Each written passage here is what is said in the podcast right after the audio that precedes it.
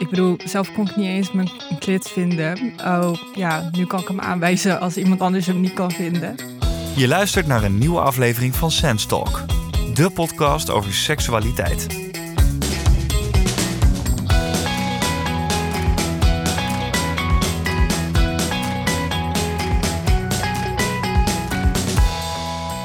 Bijna iedereen doet het. Maar laten we eerlijk zijn, we durven er niet over te praten. En nee, ik heb het niet over voordringen bij de zelfscankassa. Deze aflevering van Sense Talk gaat over seks met jezelf. Ook wel zelfbevrediging, masturberen, aftrekken of vingeren genoemd. Ik ben Max Schuiling en bij mij aan tafel zitten Tessa van 24 en Roeland van 25. We bespreken alles wat te maken heeft met dit thema. Want, en dat vind ik best wel stoer, zij praten er wel over. Tessa en Roeland, welkom. Dankjewel. Dankjewel. Tof dat jullie er zijn. Helemaal omdat jullie eh, nou ook wel wat verder weg eh, wonen. We zitten nu in Amsterdam, maar Tessa, jij moet helemaal terug naar Maastricht. Ja. En jij, Roland, moet helemaal terug naar Nijmegen. Ja, klopt. Ja, seks met jezelf. Ik eh, denk dat iedereen hun eerste keer nog wel eh, herinnert. Hoe ging dat eh, bij jullie? Tessa, mag ik bij jou beginnen? Ja, ik was ongeveer 15 of 16. Ik weet niet meer zeker hoe oud. En eigenlijk wist ik helemaal niet dat vrouwelijk genot mogelijk was op seksueel gebied. Ik dacht van ja, dat kan emotioneel fijn zijn, maar eh, fysiek wist ik niet. En toen kwam ik eigenlijk per ongeluk porno tegen. En toen hoorde ik iets over orgasmes. En ik dacht, oh shit, dat moet ik ook proberen. En wa- wat hoorde je over orgasmes? Ja, dat, dat zag ik op een filmpje, vrouwelijk female orgasm. En ik dacht, huh? Dat kan toch niet? Waar kijk ik naar? Ja. dus, ehm, nou, toen dacht ik, nou, dat moet ik ook proberen. Ja. En dat vond ik heel eng. Want ik kon mijn klit niet vinden. en toen dacht ik, eh, shit, ik heb geen klit. En toen duurde het dus maanden voordat ik weer weer durfde te proberen. En dat was mijn eerste keer masturberen eigenlijk. En bij jou, Roland? Nou, ik was er wat eerder bij. Eh, ik was ofwel bijna 12 ofwel net 12, denk ik. En ik weet nog dat mijn ouders zo'n puberboekje voor me gekocht hadden. Waarin staat hoe je lichaam verandert en zo. Dat vond ik heel ongemakkelijk toen ze me dat voor mijn verjaardag uh, En dan zal ik net 12 geweest zijn, want het was vlak na mijn verjaardag. En op een gegeven moment, ja, ik lag denk ik gewoon in bed. En ik ging een beetje voelen en toen voelde het wel lekker. En op een gegeven moment had ik dan ook meteen mijn eerste zaadlozing. Toen schrok ik me helemaal kapot. En toen wilde ik eigenlijk bijna in paniek naar mijn, naar mijn ouders rennen. Van help, wat is hier aan de hand? Maar vlak voordat ik dat deed, bedacht ik me dat ze me dat puberboekje gegeven hadden. Dat ik dat misschien toch eerst even moest raadplegen om te Ja. kijken of het misschien heel normaal was. En ik ben dus achteraf heel blij dat mijn ouders me dat boekje cadeau hebben gedaan. Want dat heeft mij een erg ongemakkelijke situatie bespaard. En wat stond daarover in dan? Ja, eh, nou ja, er stond eigenlijk in omschreven wat ik had gedaan, namelijk me aftrekken. En dat als het genot zich opbouwt, dat je dan op een gegeven moment klaarkomt en dat het dan kan voorkomen, als je daar al oud genoeg voor bent, wat ik dus was, dat er sperma uit je piemel komt. En toen dacht ik van, aha, dus er is niks ergs met me aan de hand. Dus dat is het. ja, ja, precies. ja. Nou, en omdat jullie zo open zijn, dacht ik, ik vertel ook gelijk mijn eerste keer. Ik was ook 12 en eh, ik zat in bad en toen gebeurde het ineens. Dus ehm, ik had niet een puberboekje, dus ik wist niet wat er aan de hand Uh-oh. was. Dus ik was wel een beetje in paniek. Ja, Ja, het ja, lijkt me ook echt heel eng. ja. ja, nee, zeker. Oké, dus Tessa, jij probeerde het wel, maar het duurde nog even een paar maandjes. ja, Ja, en wat gebeurde er in die paar maanden nou, tijd? probeerde ik het een paar keer opnieuw, maar dat lukte telkens niet. Dus het maakte eigenlijk het alleen maar spannender. Van, Ja. ja. shit, er is iets mis met mijn En genitaliën. hoe probeerde je het dan opnieuw? Je, zat gewoon in je, in je, in je slaapkamer? Eh, ja, eh, in mijn slaapkamer, in mijn bed. Eh, ik was ook bang dat mijn ouders erachter zouden kunnen komen, dus ik durfde het alleen s'nachts te doen. Maar uiteindelijk, toen vond ik iets op het internet over dat iemand het had geprobeerd met een douchekop. En dat ging ik dus een keertje proberen tijdens het douchen, masturberen. En toen lukte het opeens wel. En toen dacht ik, oh mijn god, ik heb toch een clitoris. Ja, en waarom lukte het met die douchekop dan wel? ja, ik denk dat die straal gewoon, omdat die wat breder is dan gewoon alleen je vingers, dat het makkelijker is om je ja. genitaliën te ontdekken. Dat is ook wel logisch, inderdaad. En eh, wat gebeurde er daarna eigenlijk toen jullie voor de eerste keer gemasturbeerd hadden? Gingen jullie toen gewoon heel vaak doen of duurde dat nog even? Hoe, Hoe was het vervolg? Nou, ik weet nog wel dat ik meteen daarna dacht van oké, dit was heel raar, dit ga ik nooit meer doen. Maar echt binnen een week had ik er zoiets van, oh ja, hoe ging het ook alweer? Wacht, Ja. laat me nog eens proberen. Weet Ja. je wel? Ja, wanneer hebben jullie eigenlijk seks met jezelf? Als ik in bed lig, s ochtends en s avonds. Soms als ik niet kan slapen, denk ik, oh, ik ga even, even vingeren en daarna kan ik wel slapen. Mhm. En als ik wakker ben geworden, dan denk ik, oh, ik wil even lekker wakker worden. Dus dan ga ik masturberen. Meestal. Ja, Ja, niet kunnen slapen is denk ik voor mij ook wel de nummer één reden. Ik heb echt al voor zolang ik me kan herinneren last van slapeloosheid en een heel erg verdraaid slaapritme en zo. Ja, Dus ehm, same. eh, en ik heb ook ADHD, dus mijn hoofd zit altijd vol met 20.000 gedachten tegelijk. Ja, masturberen is wel een heel ideale manier om mijn hoofd rustig te krijgen. En ja, ik word er ook wel moe van. Dus ja, Ja. dat is eigenlijk meestal de reden. En het helpt natuurlijk ook dat je alleen in bed ligt. Er zijn geen afleidingen of wat dan ook. Dus dan is de drempel ook laag. Ja.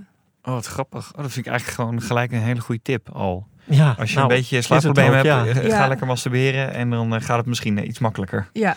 ja. En wat helpt jullie eigenlijk bij het masturberen? Oeh, ehm, Zijn er bijvoorbeeld alleen je fantasieën of gebruiken jullie ook eh, eh, porno? fantasieën en porno, maar ook gewoon vooral. Het helpt voor mij gewoon dat ik kan ontspannen, dat ik even niets meer hoef te doen of zo. Dus daarom ook als ik in bed lig, dan heb ik al mijn takenlijst van de dag gehad. En dan kan Je ik, takenlijst? ja, of mijn whatever plannen ik had die dag, dat is gedaan. ja. En dan kan ik ook wat makkelijker ontspannen en dus masturberen en eh, daarvan genieten, denk ik. Ja, ik denk dat ik één keer per maand porno kijk of zo, omdat het anders saai wordt. En voor de rest van de tijd doe ik het met mijn eigen fantasieën. Oké. En, en wat is de reden dat je het zo doet? Ehm, het voelt ook, ja, hoe zal ik het zeggen? Intiem is misschien een raar woord, omdat het toch alleen maar met jezelf is. Maar like, het voelt meer van mij of zo. En I don't know, dat vind ik wel fijn. Kan je dat proberen nog ietsje meer uit te leggen? Ja, het is gewoon een heel goede manier om seksuele fantasieën die je hebt of herinneringen, daar doen het ook goed bij mij. ehm, Mhm. Ja, om die nog een keertje te herbeleven. En als het dan echt om jezelf gaat, dan voelt het toch specialer en dan word ik er ook meer opgewonden van. Ja. Dus Ja. ja, En het is misschien een beetje een gekke vraag, maar zijn je orgasmes dan ook fijner? Kan wel. Alleen vaak, zeker als ik gewoon in slaap probeer te vallen, dan zeg ik ook al tegen mezelf: oké, niet te lang, want je moet slapen. Dus dan gaat het wat sneller en dan is mijn orgasme ook minder lekker. Nou wil ik het even over het volgende hebben, want er was laatst een groot artikel in de krant over de Satisfier. Het is een seksspeeltje voor vrouwen en in dat artikel lees je ook wel dat dat seksspeeltje eigenlijk alle andere seksspeeltjes voor vrouwen van de markt verdrijft. Het is ook steeds minder een taboe om er zo een te hebben. Eh, Herkennen jullie die trend? Ehm, Dat seksspeeltjes daarin steeds normaler worden tijdens het masturberen? Ik denk dat het normaler wordt, maar eh, ik denk dat het taboe ook nog best wel heel erg groot is. Maar ja, ik kom heel erg uit een bubbel die heel seksueel vrij is wel. Dus ja, in mijn omgeving is het wel heel normaal om seksspeeltjes te introduceren of erover te hebben of dat soort dingen, Ja. denk ik. Oh, dus daar heb je het ook wel over met, eh, Ja, met, met je omgeving. Ja, Ja, precies. Nou, ik merk wel bij sociale aangelegenheden dat de vraag: heb je seksspeeltjes? meer is veranderd in welke seksspeeltjes heb je? Oké. Dus er wordt ook wel weer van uitgegaan. Maar dat is ook mijn bubbel hoor. Er zijn ongetwijfeld Ja. hele volkstammen waar dat niet zo is. Ja. Maar ik merk het wel. Ja. Ja. Ja, nou ja, dit is misschien een beetje een eh, intieme vraag. Als hij te intiem is, moet je het gewoon zeggen. Maar ja, hoe zit dat bij jullie? Ja, ik heb wel seksspeeltjes. Ik heb geen vibrator, omdat ik nadat ik mijn eerste orgasme had gehad, eigenlijk meteen verslaafd was aan porno en masturberen. En eh, het, ik kwam daar niet vanaf zolang ik een vibrator had. En toen ik mijn vibrator uit de deur had gedaan, kon ik weer in balans komen en was ik niet meer verslaafd eigenlijk. Dus eh, ik heb geen vibrator. Oh, je was Ja, juist meer verslaafd aan masturberen en porno door je seksspeeltje. Ja, omdat het, ik denk, masturberen nog toegankelijker maakte of zo. En ik had niet zo heel veel impulscontrole rond die tijd. Dus voor mij mijn vibrator weggooien was een manier om het makkelijker te maken om niet meer verslaafd te zijn. En in die tijd, wanneer Ja. heb je het dan over? Dus direct eigenlijk nadat ik eh, mijn orgas eerste orgasme had ontdekt en dat ik wist dat ik een clitoris had. Ja. Eh, ik ben eigenlijk gegaan van niet weten dat seksueel genot mogelijk was, naar het hele andere uiterste, naar verslaving. ja. En ik denk ook dat dus die onwetendheid van het begin ook wel een rol heeft gespeeld in dat ik de hele andere kant uitschoot. Oké. Ja. Ja. ja.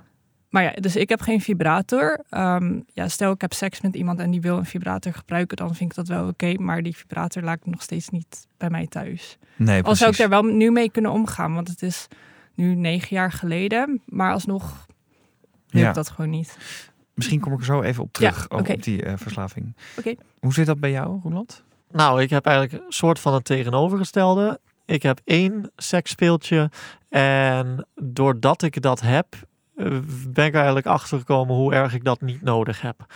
Ik, ik hoor wel vaak van mensen dat ze masturberen saai vinden worden. Ik heb dat punt nooit bereikt. Ik vind het eigenlijk al sinds ik het doe hartstikke leuk. En ja, het is op zich wel voor heel af en toe leuk om er een speeltje bij te pakken of zo. Maar voor mezelf hoef ik het niet te doen Nee. of zo. En mag ik vragen wat voor seksspeeltje dat dan precies is? Ja, nou ja, de, de officiële term is een eh, flashlight. Dus het is, ja, god, hoe moet je dat omschrijven? Het is een, een, een buis met een jelly-achtige vulling erin. je, Mhm. je doet er glijmiddel in en ehm, dan kan je hem penetreren. Ehm, ja, nogmaals, kan hartstikke leuk zijn. En ik zal hem ook echt nog wel een paar keer gaan gebruiken. Maar voor mij gewoon niet nodig. En dus eh, ik moet me een soort koker eigenlijk, Ja, Voorstellen. precies. een flashlight. Ja, een soort zaklamp. Het Ja. eh, woord zegt het al een beetje inderdaad. Juist, het helpt ook niet dat het eh, best wel wat schoonmaken is achteraf. Nou, dat, was mijn volgende vraag Ja. inderdaad. Ja, dat eh, maakt de drempel ook wel wat hoger. Ja. Ja. Voelt het dan ook ver- vergelijkbaar met penetratieseks? Of is het, is het goed nagebootst? Of is... Ik heb er eentje die ehm, bedoeld is om een blowjob te simuleren. Ja, En ik moet zeggen, ja, dat is ze heel aardig gelukt. Ja, toch wel respect voor. ja dat Zie je dan cool. ook een soort mondje? Nee, nee, dat, daar zou ik eh, meteen slap van worden. Oh, Dus ik heb gewoon een heel erg, een heel neutraal uitziende gekocht. Ja. een neutraal uitziende. Dus het lijkt niet op een lichaamsdeel van nee, een nee, nee. persoon. Nee. Oké, oké. Interessant.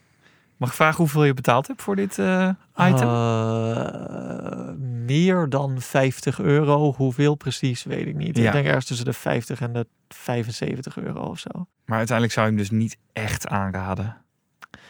Als je masturberen saai vindt worden, wat veel mensen dus hebben, dan heb ik zoiets van ga ervoor. Maar, maar. ja, voor mij, nee, als je het nog steeds even leuk vindt, ja, waarom zou je?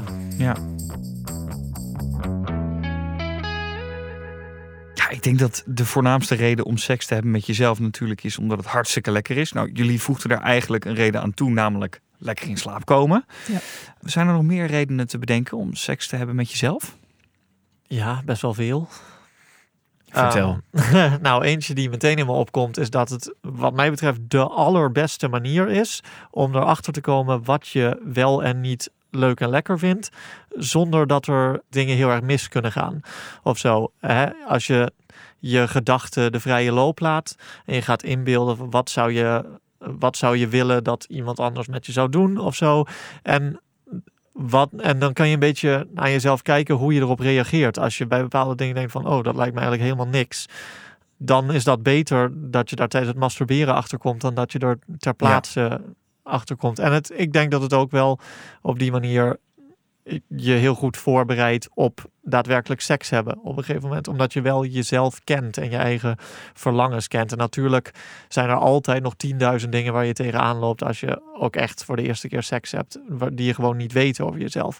Maar ja, je eigen verlangens en je eigen lichaam kennen is wel heel belangrijk, denk ik. Ja, ja. Dus eigenlijk zeg jij, ehm, als je gaat masturberen en dan even misschien ook zonder porno, eh, ga eens bij jezelf te raden Ja. welke gedachten voelen fijn en welke gedachten ja, word je minder heet van, Ja, zullen we maar nou, zeggen. precies. Ja, Ja. ja. Oh, dat vind ik wel echt een mooie tip inderdaad. En, en jij, eh, Tessa? Ja, ik sluit me daar denk ik wel bij aan. En ook in de zin van niet welke gedachten of welke fantasieën vind ik interessant, maar ook echt van hoe werkt mijn lichaam. Ik bedoel, zelf kon ik niet eens mijn klit vinden. Oh ja, nu kan ik hem aanwijzen als iemand anders hem niet kan vinden. Dat is denk ik wel heel belangrijk. Dat je gewoon weet hoe aanraking lekker kan zijn, denk ik. Ja, ik heb ook andere jongens gezien die op een totaal andere manier zich aftrokken dan ik. Ja, En ja, als ik dat dan probeerde na te bootsen, dan had ik echt zoiets van, nou, dit is het niet voor mij. nee. Dus dat is dan ook fijn om te weten. Ja. Dat je weet waar je plekjes zitten. Ja. Ja. Zit te bedenken of er meerdere manieren zijn van aftrekken. Ja, je, je kan je vingers op opvallend veel verschillende manieren positioneren. Wel, ja. Ja. Ik heb het allemaal wel voorbij zien komen, denk ik. Ja, Tessa, jij vertelde net al even dat je ook wel een tijdje last hebt gehad van een masturbeerverslaving. Ja, of pornoverslaving, of, pornoverslaving. combinatie van. Het was eigenlijk vooral pornoverslaving, maar ook masturbeerverslaving. Ja, en wanneer kwam je erachter dat je dat had? Ja, terwijl ik daar last van had, denk ik. Ik denk dat ik, eh, ja, ik besteedde gewoon heel veel tijd daaraan. Soms kon ik echt wel acht uur per dag eh, porno kijken of erotica lezen. Dus dan weet je in principe wel dat je verslaafd bent. Op de weg daar naartoe, zeg maar, dat ik meer ging masturberen en meer porno ging kijken, was ik wel ook wel bezig van, is dit nou gezond? Hoor ik er zoveel aandacht aan te besteden? Of wat? Hoor ik überhaupt te masturberen? Ik had ook wel schaamte. Want ja, ik dacht, ja, hoor ik dit wel te doen? Is dit Ja. wel gezond? Ja. Dus ja, geleidelijk kwam ik daar denk ik achter. Ja, omdat het precies. ook geleidelijk s- starten. En toen je daar je vol van bewust was, Ja. wat heb je toen gedaan? Ik zocht heel erg op het internet naar manieren om daarmee te stoppen, denk ik. Maar dat hielp nooit echt, want al die websites die ik dan vond, die waren echt gericht op mannen. Als je man bent en je wil stoppen met eh, je pornoverslaving, puntje, puntje, puntje. Het was heel Oké. gegenderde Ja. taal ook. En dan, ja, er wer- werd ook allerlei, ehm ging ook over penissen. Ja, ik heb geen penis. Eh, dus daardoor voelde ik me ook heel erg ongezien. En als ik dan het woord vrouw of persoon met eh, pornoverslaving dan eens opzocht, dan was het nog steeds van, ah ja, als je man pornoverslaving heeft, dan moet je dat en dat doen. Dus er was nooit echt een website voor mij, op mij gericht. Nee. Ik heb laatst wel gekeken hoe dat dan nu is. Stel, ik zou nu verslaafd worden. Nu is het wel gelukkig, heb je neutralere websites. Ja. En Dus ja, eigenlijk wat ik het meest nodig had, is, was dat ik me gezien voelde. Dus niet eens praktische dingen. ja. Ehm, En het internet hielp daar dus niet bij? Nee, juist heel, helemaal niet. Dat het, je, je ging me juist meer schamen en daardoor ging het juist meer uit controle eigenlijk. Wat hielp uiteindelijk Eh, wel? ik had heel veel onderliggende depressie en angst en het was echt voor mij een manier om weg te lopen van alle problemen die ik al had in mijn leven. Oké. En daar had ik behandeling voor gekregen uiteindelijk. Ja. Dus toen die onderliggende stress eigenlijk allemaal wegging, ging mijn verslaving ook weg. Dus je hebt eigenlijk de wortel van Ja. het probleem aangepakt en daardoor werd de verslaving ook minder. Ja. Oké, en, en wanneer weet je eigenlijk dat je verslaafd bent en wanneer heb je een gezonde relatie met Ik denk dat seks met jezelf? je weet dat je verslaafd bent als het je dagelijkse dingen in de weg zit. Dus je kan je niet meer focussen op school. Je gaat in plaats van naar je familie, ga je je verstoppen op je kamer om porno te kijken. Eh, je spreekt niet meer af met vrienden. Ehm, eigenlijk alles loopt spaak. Dus Mhm. je relatie met masturberen of pornografie is gezond zolang eh, het geen negatieve invloed heeft op de rest van je leven, denk ik. Hmm. Ja, zeker. En je kan daar dus wel ook echt hulp voor zoeken. Dus Ja. mocht je zitten te luisteren en je hebt daar eh, moeite mee of je denkt misschien ben ik wel verslaafd, dan zou je daar dus echt wel gewoon hulp bij kunnen krijgen. Ook als het internet je misschien niet gelijk Nee. naar de juiste plek brengt. Ja, Ja, klopt. dankjewel. Ehm, ja, natuurlijk. Ja. Ja, en dan even wat anders, want we gaan iets anders doen bij Sense We gaan namelijk stellingen behandelen. Ik heb hier een aantal stellingen voor me en ik wil van jullie weten wat jullie van die stellingen vinden. Zijn jullie er klaar voor? Ja. Oké, hier Yes. komt de eerste. Seks met jezelf, daar praat je niet over. Oneens. Oneens, eh, ja. Daarom zitten we ook hier, denk ik. Ja, Ja. we zijn het aan het doen natuurlijk. Ja. Hè? Ja. ja. Ehm, Maar is dat belangrijk, daarover praten? Ja, ik denk het wel. Ik bedoel, als ik er had, over had kunnen praten als tiener, dan was ik überhaupt denk ik nooit verslaafd geweest. Maar het is ook gewoon leuk, denk ik, om over seks met jezelf te praten. Ik vind het gewoon überhaupt seksualiteit altijd gewoon wel een leuk onderwerp of een interessant onderwerp om over te praten. Ja, ik ook. En, en je schaamt je er meteen niet meer voor wanneer je erachter komt dat alle jongens in je klas het doen. Dus Hm. Ja. het helpt ook voor jezelf dat je niet, eh, ja, dat je niet over jezelf denkt als een, als een vies iemand of zo. Ja, dat, dat, dat is alleen al een heel belangrijke reden om Ja. het erover te hebben. Ja. Ja, die kan ik me wel heel goed voorstellen, inderdaad. Dat weet ik nog wel. Want je, inderdaad, je- er zijn, als je ermee begint, vaak jarenlang dat je, er, dat je het er niet over hebt. Dat niemand weet dat je dat doet of dat niemand het ook aan je vraagt. Ja, Dat kan wel, ja. ja, er was bijna een soort omslag op de middelbare school. Ik denk, halverwege de tweede hield iedereen tegelijkertijd op met doen alsof ze niet masturbeerden of zo. En toen ja. was het gewoon een meer... Wordt ineens cool. Ja, ja, ik denk dat het Ja. ook wel snel kan gaan als een paar mensen er, er open over zijn of zo. Ja. ja. Volgende stelling. Jongens doen het iedere dag en meisjes haast nooit. Eh, Nee, ik denk het niet. Ik denk dat er wel een verschil zit, maar haast nooit. Dat, Ik denk dat Denk jongens ik het absoluut vaker doen dan meisjes. Maar dat dat wel een overdreven stelling Ja. is. Ja. Als je een relatie hebt, heb je geen seks met jezelf meer. Oneens. Oneens. oneens. Die komt er bij beide vrij direct uit. Vertel. Nou, ik ben verloofd. Ik heb al zeven en een half jaar een relatie inmiddels. En ehm, nou, er zijn nog steeds heel veel redenen om wel te masturberen. Sowieso nog steeds, als ik in slaap probeer te komen, helpt het. Maar ook, nou ja, ten eerste, seks kan soms best wel vermoeiend zijn. En soms wil je gewoon wel de seksuele ervaring, maar niet al het gedoe eromheen. En dan, dan is het gewoon een fijne manier om dat toch te krijgen.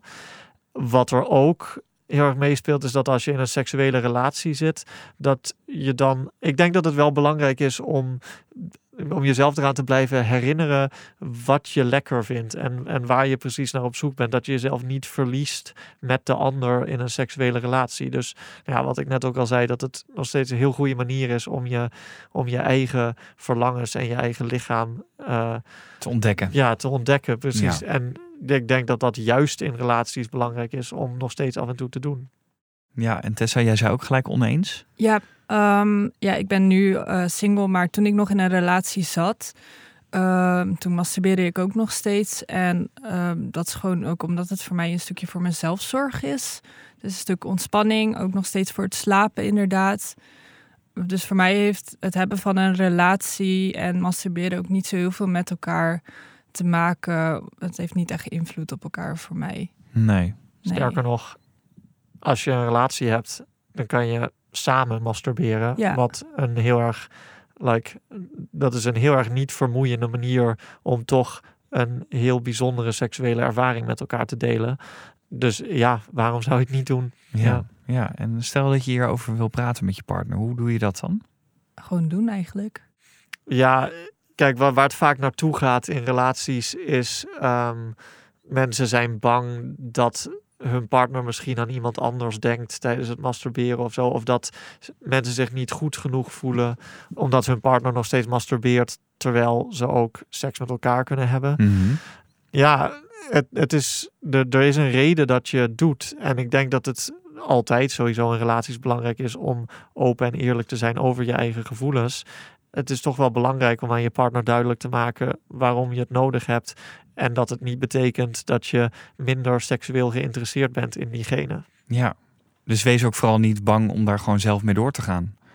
Ja, ik bedoel, ik, ik, ik heb geen cijfers, maar ik kan bijna garanderen dat de meeste mensen die een relatie hebben nog steeds af en toe masturberen. Ja, ja precies. Ehm, ik heb er nog één.